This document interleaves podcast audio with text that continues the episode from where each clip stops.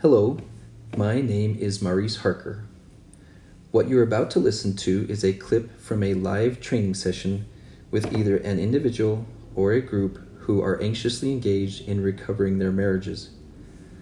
Please listen to several of the recordings in this podcast, and then, when you are ready, seriously consider attending the live weekly trainings from your home via webinar. My ability to provide enough individual and marriage therapy sessions has become very limited, so I created the marriage repair workshops so I could serve more people at a lower cost for you. So please, when you're ready, investigate your options at www.lazaruslectures.com. That's L A Z A R U S L E C T U R E S dot com. I look forward to meeting you and to serving you well. I would love to play a part in decreasing your pain and increasing your happiness. See you soon. Thank you. Okay, now, brethren, here's the challenging part as I push back to reality and seriousness. It's really easy to see during any type of conversation, whether it's about the future or the past, to identify times when she messes up the conversation. Okay? Anyone need any help recalling those moments? Right? She says, can we talk about the past? You say maybe, and she's all, seriously? Seriously. You don't ever want to talk about the past? You think we can get through? And you're like, oh my gosh. She's already bulldozing, whatever. Okay. Here's the challenging part, gentlemen. I invite you and I want to have a courageous conversation with you. let's talk about ways that husbands mess up the conversation. Okay. What do we do? The easy, easier of the two to find is when she wants to talk about the past. Anybody need any training on how to shut a woman down when she's talking about the past? Most of you are decently good at it. We have the deep breath technique. Okay. How about the, you're kidding me, right? Anybody else got a really good skill on how to demonstrate a lack of enthusiasm when a woman wants to talk about the past? Anyone? nice. Oh, headache. Headache. That was subtle. That was good. Okay. I almost didn't catch it. I had to pay attention. Anyone else got a really good technique on how to shut down conversations about the past? I know y'all have it. Why do you want, so he uses a verbal technique. Why do you want to keep bringing up the past? I don't live there anymore. Anybody else got a good technique? That didn't work. Who else has got a technique? Come on. Everyone has one. I'm really, I've got to get to work early tomorrow. So could we Ooh. have this conversation for a different day? Oh, what's the indirect message there? If I let you start talking about the past, this will go till two or three in the morning and I will get exhausted. We are not opening Pandora's box, woman. Let's switch, oops, shut the lid quick. Okay. Guy, what's your method? Don't know if I have that much time. Just one of them. Only one. What's one of your methods? Yeah, I'm usually the deep breath person and then, okay, here we go. What do you want? Seatbelt. All right. All right. Now, my wife, going back to cognitive intimacy now, I didn't know this. I thought I was being wise. Do any of you have wives that have ridiculous ideas about the future? Am I the only one? Okay. Wife doesn't. Wife is completely logical and clear minded about all things. Okay. But for the rest of us, okay. My wife does this thing called daydreaming and she read all those books on possibility thinking. So she talks in terms of if you had unlimited money and unlimited time, what would you do? Okay. And so she just starts talking like that. I was thinking about adding on to the house. And I'm all, why? Why would you do, okay. We can do this and we can do this and we can do this and we can do this and we can do this and we can do this. The cost. How much is this gonna cost, woman? Oh my gosh. Okay. I, I'm I'm really good at the uh, the quiet. Apparently, I suck at poker. I'm thinking, I'm what? What is my face possibly saying? Okay? Alright, gentlemen. Give us an example of what your wife does to talk about her ideas for the future and how your technique for sabotaging the conversation. Be humble, like, be like, okay, because the epitome, the epitome of humility. Okay, brethren, this is going to be challenging for your brains sometimes, but I really want you to walk with me for a second. Let's go back in time to a second date, and I'm going to do an extreme example.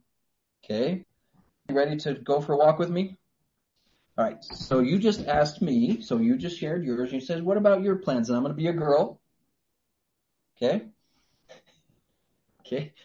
Right, so you ask me what my plans were, and I say something like, oh my gosh, I have been thinking about this forever. I am going to become a doctor and I'm going to spend 30 years in Central Africa fixing cleft palates in little black kids. Okay. Now, what would your brain do right then on whether or not you wanted to have a future with this woman? All right. Now, do we have to say that out loud in that moment? No.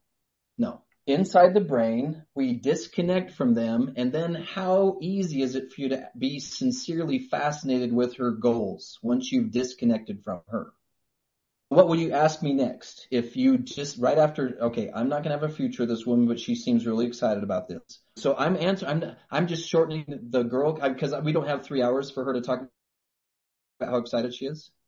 Okay. So I just did the short version of her talking. Is it easy to stay interested if you know you're not going there with her? No. Okay. Actually, it is. It's easier because what we're just noticing as soon as we think we're going on this trip with her to Central Africa, what does our brain start to do? Cost, time, inconvenience. Okay. If you think you're going with her to Central Africa, we start thinking logically. So we start accidentally, we think we're being logical and realistic when we're actually being sabotaging. So what Satan tells our brains, and I did not know this, is he says, you better shut this down or she's going to think that you're actually going to help facilitate this. Okay. Now I want to show you guys a magic trick with your brains. How many of you actually think that you are a logical person? Okay. Most guys think they are. Have you ever had an idea that you did not know how to fulfill, but you wanted to go for it anyway? Have you ever had an idea? Here's, I've got to know him. Um, did you became a dentist? Have you seen his lack of linear brain? This guy can't think in a straight line. He's got so much ADHD. Anybody who knows there's no possible way he could logically become a dentist. Okay. But how many times have we had a goal or a hope or something like that that there was a few gaps in the logic, but we believed that we could fill in those gaps over time. Okay. I want you to check, gentlemen. Are you under the impression that you've never verbalized a goal that was beyond logical, that had some element of miracle or hope or a stretch beyond? Men do this all the time. Hey, I'm thinking about getting a rocket to the moon. How are you going to do that? I don't know, but I'm going to figure it out. I'm going to run in a marathon. How are you going to do it? I don't know, but I'll figure it out. I want to do this. How? I don't know, but I'm going to figure it out. I want to do this. How are you going to do? I don't know, but I'm going to figure it out. This is a very common masculine way of thinking. Have you ever had your wife try to convince you that you're not logical? Have you thought about this? Have you thought about how it affects the kids? Have you thought about that? Have you thought about this? Okay, did you think about this? Did you think about that? Did you think about, did you think about, did you think about? Okay. Brethren, human beings are dreamers. Human beings have ideas.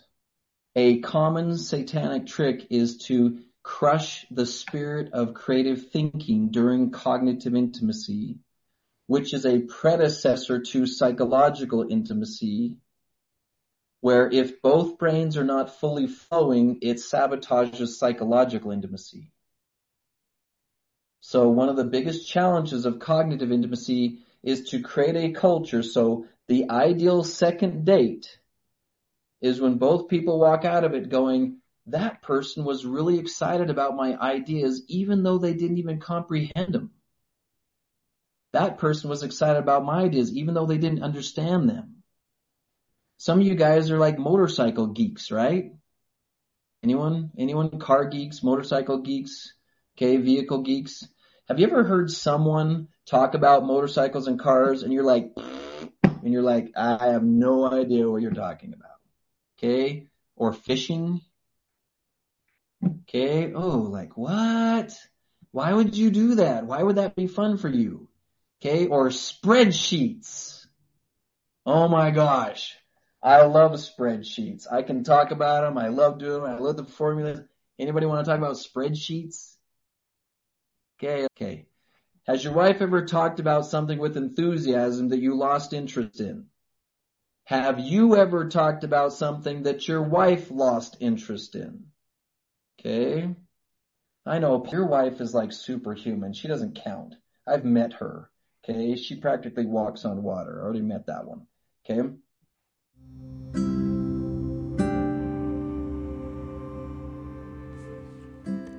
You have just finished listening to another principle that is one of many that you will find in a special class that I have put together called the Marriage Repair Workshops and the Lazarus Lectures. This is a compilation of principles that I have pulled from my years of training, study, and therapeutic experience designed to give you the tools, the vision, the ideas, everything that is necessary to take a relationship that has experienced catastrophic levels of unpleasantness and falling apart and rebuild it almost as if raising it from the dead.